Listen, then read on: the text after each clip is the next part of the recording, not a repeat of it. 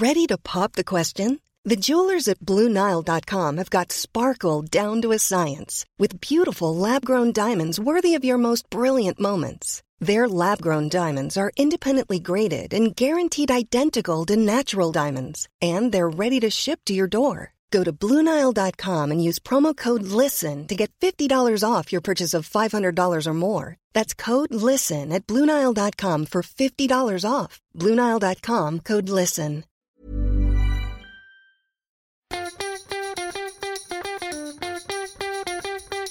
From Barangaroo Studios, the AusBiz COB is the key stuff you need to know about the day in business and finance.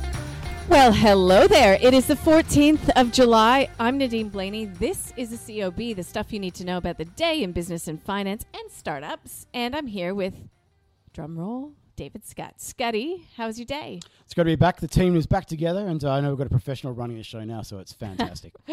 Hey, listen, let's talk markets first because when I was last on air, I thought it was going to be another photo finish, potentially even negative for the local share market. But it appears as if you brought a bit of uh, good luck to it at the end, the XJO closing up by three tenths of a percent. yes, it's my sparkling smile that uh, got everyone involved, and uh, no, there was a bit of a bit of buying uh, going on, particularly in some of those quality names out there. Uh, good balance sheets, so the bigger bigger companies in uh, in each sector, with the exception of uh, the, the uh, technology sector, Uh-huh. generally doing pretty well today. So that was noticeable. Look, uh, a lot of the tech selling came through in those buy now, pay later names.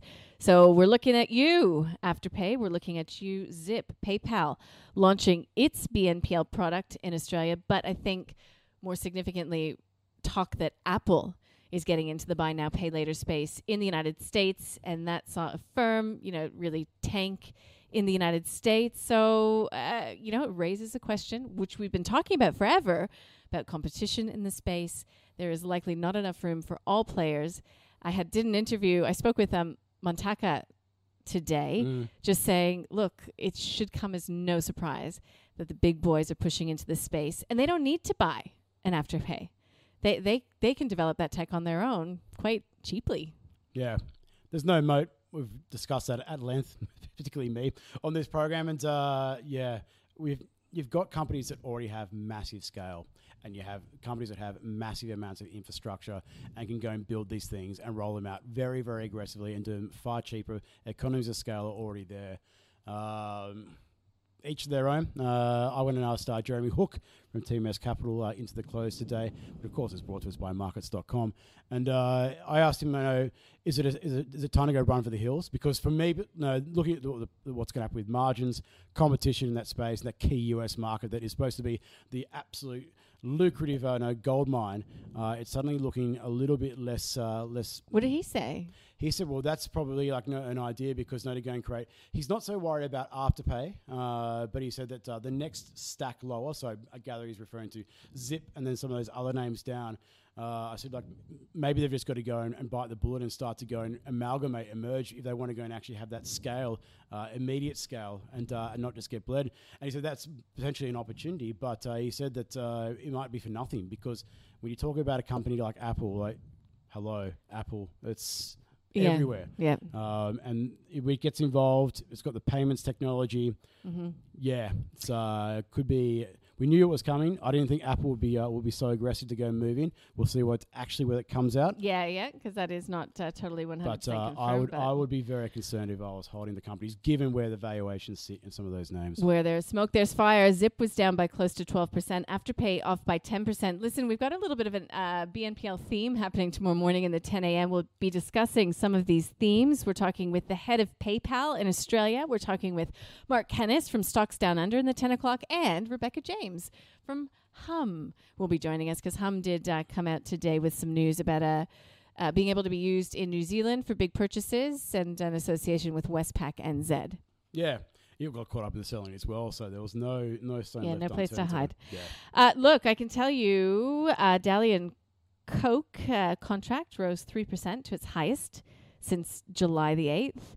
Uh, the the metals and mining space was a bit mixed today. I mean, BHP pushed higher. Rio was down. Fortescue finishing the day flat.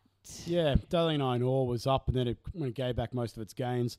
So it's uh, noticed hovering, keeps running into resistance for the technicians out there. At about uh, 1240 yuan a ton. Uh, interesting that's going to happen tomorrow. So we get the GDP figures out from China. I've written about this before in one of my views. Ignore the GDP figures; it makes for a lot of headlines, but it's really the monthly activity indicators that will be the key ones to go and watch. So fixed asset investment, industrial production, they'll be the two which will give an indication of that industrial side, including commodity demand. We saw that in the trade data, there was definitely a noticeable slowing. Uh, of iron ore imports into Mm-hmm. China. Now, is that being reflected by slower Chinese steel production?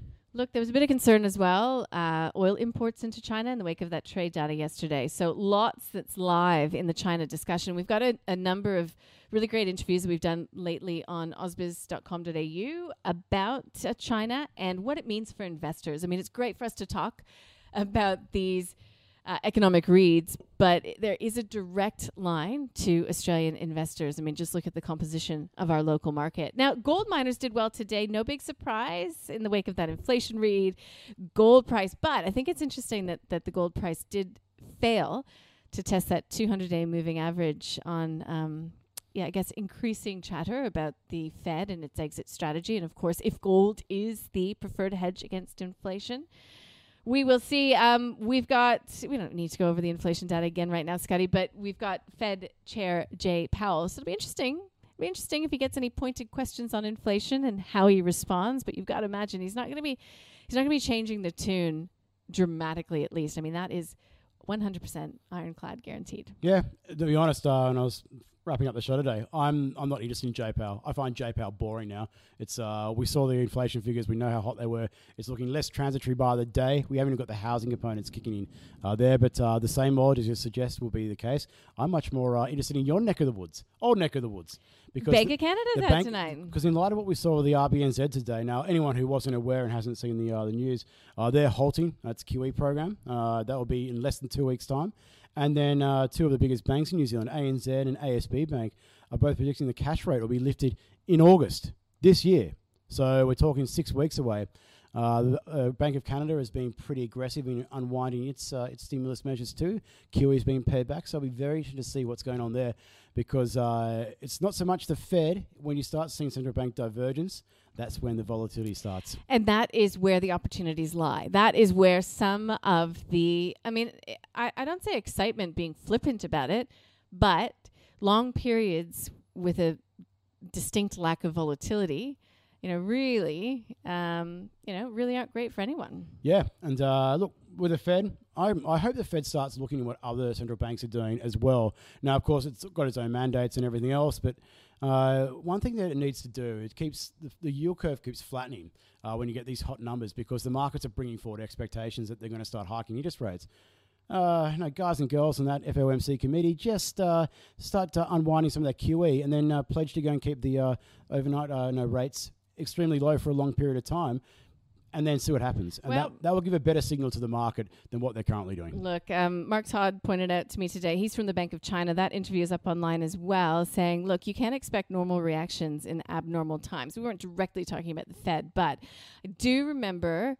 And this is one thing that um, I think came is coming home to roost. Obviously, in Sydney, with that lockdown being extended by a further two weeks today, is that we are still in unprecedented times in terms of COVID. Like Clarida, when I had the chance to speak with him last time, and many, I mean, I could give you a list as long as my hand. Stephen Halmarick at CBA, Justin Wolfers, who's an international economist that happens to be here. I mean, they all still say, when you say what is the biggest risk, all of them for months have still been saying COVID and the health outcomes.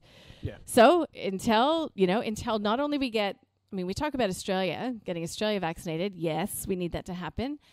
But until we get developing countries vaccinated, until this whole world is uh, looking a little bit more promising on that front, and we can keep other variants at bay, that is that's the X factor in all of this. Oh yeah, it's uh, I, I don't disagree. Uh, it's clearly one of the major factors out there at the moment. We do know that viruses tend to evolve, that they become much more transmissible and generally less deadly because they want to go and infect as many people as possible. But uh, that is one thing that, no, hopefully over time it might go and uh, and play out. Uh, I don't mind. Uh, if it's a little bit less uh, virulent uh, than what it is right now, it'll be helpful. But uh, it, one of the best indicators at the moment, and uh, I, I hope that I hope it goes well for everyone over there. But the United Kingdom is, uh, to me, uh, it was initially Israel to me that's the place to go watch, but the United Kingdom now, given the uh, the levels of restrictions that have been coming off and the level of, uh, of vaccinations, what happens there now over the next three or four months? And that summer months is going to be so informative for the rest of the world. Yeah, well, it's it's they are seeing case counts rise, but it is in the words of Sarah Hunter from BIS Oxford Economics, who I spoke with yesterday. It's that they've broken that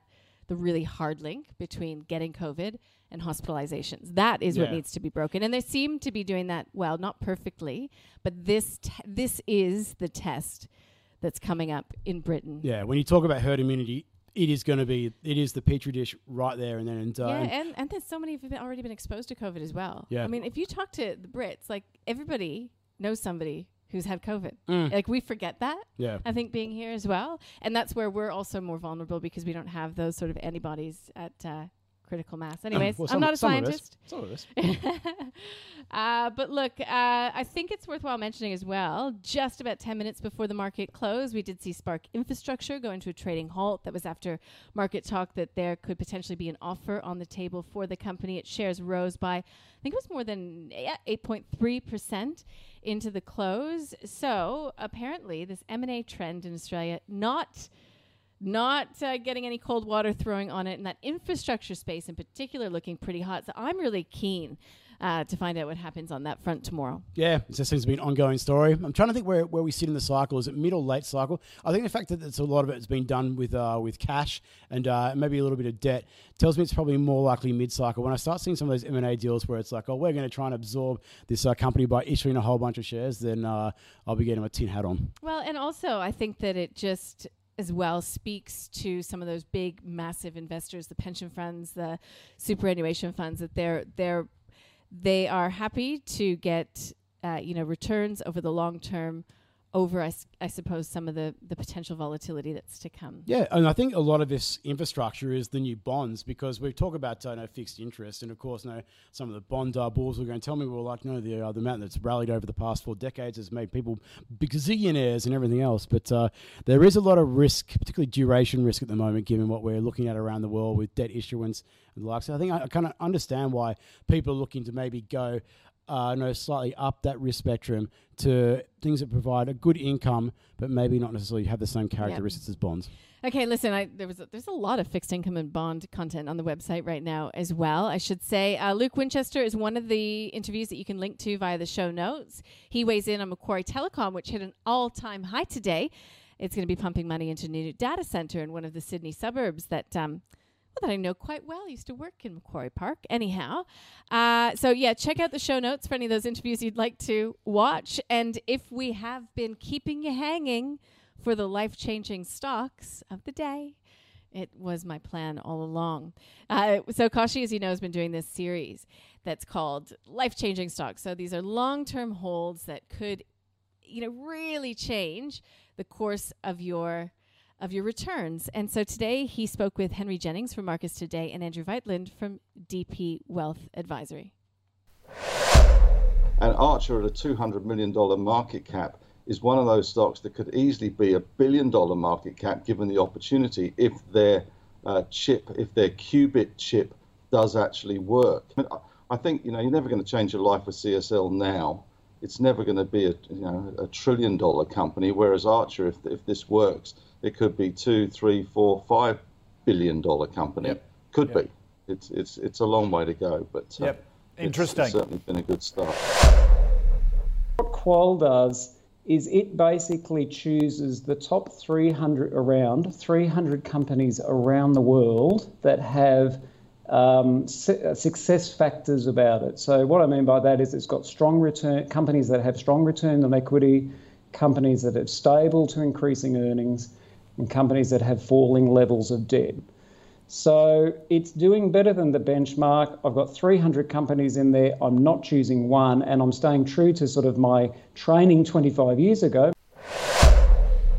So there you go. Archer Materials, AXE, and the VanEck Vectors MSCI World X Australian Quality ETF, also known as QUAL. Archer Materials, there it is again. I know. I I must admit, when I was interviewing the uh, the MD yesterday on the program, it's it's like double Dutch. Yeah, The, no, uh, I agree. The technology that's out there at the moment, uh, no, I'm decent with mathematics and uh, just this uh, next level and then beyond. But uh, if it's quantum computing and uh, and they get it right, and of course there's others out there that are developing it, but uh, anyone who gets that right and the uh, the, the processing power that they possess. Uh, be very valuable asset if you've got that proprietary uh, information. It would be. It's a race, I suppose. Or from a little explorer, a mineral explorer I back know, in the day. It's really incredible. All Life right. changing in many ways. Yeah, sure. Okay, so uh, RBNZ today, BOC tonight, Fed Chair Jay Powell tonight. Uh, tomorrow we get jobs here in Australia, but this this party's going on a bit longer. We're just really happy to see each other or something. I don't know. just, just got not, not much to do elsewhere. At the moment. Yeah, so what did you get up to? Oh, I went home, and sat on the couch. yeah. exactly. Help the kids go do their homework. Uh, I think I'm avoiding. I'm not going to say it. No. Um, it's uh, it's been a good day. Look, uh, just to reiterate, in case uh, you forget, we saw the XJO rising about three tenths of one percent, finishing at seven three five five. Let's call it that, up twenty three points. Oceana Gold, I can see out with some news after the market close, and uh, also CIMIC Group as well, winning another contract. So we will get you across all of those details bright and early tomorrow morning. We're live on ausbiz.com.au from 8.30. I'm looking forward to it already. Some excitement. See you then. Bye.